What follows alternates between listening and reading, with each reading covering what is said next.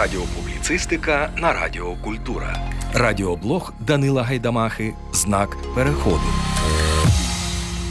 Мене звати Данило Гайдамаха, і разом із Радіо Культура ми шукаємо вичерпні відповіді на невичерпну мовну дискусію. Якщо ви це слухаєте, це знак, ваш знак переходу. Микола Вінграновський називав суржик українсько-російським огризком. У той самий час Лесь Подерв'янський, в чиїх творах щедро звучить суржик, збирає повні зали. Фільм Люксембург-Люксембург знайомить глядачів із суржиком мешканців міста Лубни. А рядки пісень гурту Латекс Фауна про те, що мене в тобі все устраює, є хітами сучасної музичної сцени. Тож, як ставитися до суржику в сучасному світі? Суржиком у словнику називають суміш зерна пшениці і жита, ячменю, вівса, а також борошно з такої суміші, тобто борошно низького сорту. В тому самому академічному словнику читаємо і переносне значення слова.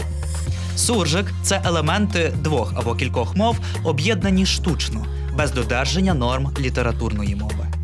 Зерна почали змішувати ще за часів Російської імперії. Суворі мовні заборони та утиски спричинили ситуацію, в якій все успішне за визначенням було російськомовним. Українська через такий тиск набула образу мови кухонь і села. Тож для побудови кар'єри необхідно було опановувати мову імперії. В часи майже тотальної неписемності з таких спроб переходу народився суржик. Тож, якщо ви говорите суржиком, імовірно, батьки якогось з ваших предків робили все можливе, щоб їхня дитина стала успішною в темні роки української бездержавності. Знак переходу. Ви слухаєте Радіо Культура. Сьогодні ж мовою успіху в Україні природно є українська літературна мова.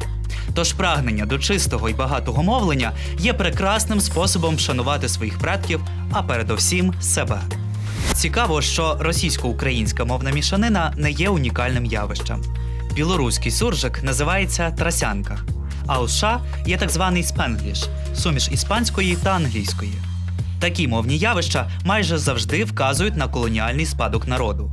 Тож свідома відмова від суржику також є однією з форм боротьби з колоніальними травмами. Та все ж маємо визнати, що суржик добряче пригрівся в нашій художній мові. Його часто використовують як інструмент творення комічного в тексті. Бачимо його і в класиків, і в сучасників: від усмішок Остапа Вишні до сучасних стендап-виступів, від звучання персонажів Квітки Основ'яненка до дубляжу голівудських фільмів. В кожному разі я не вірю, що питання суржику може вирішитися його осудом та забороною.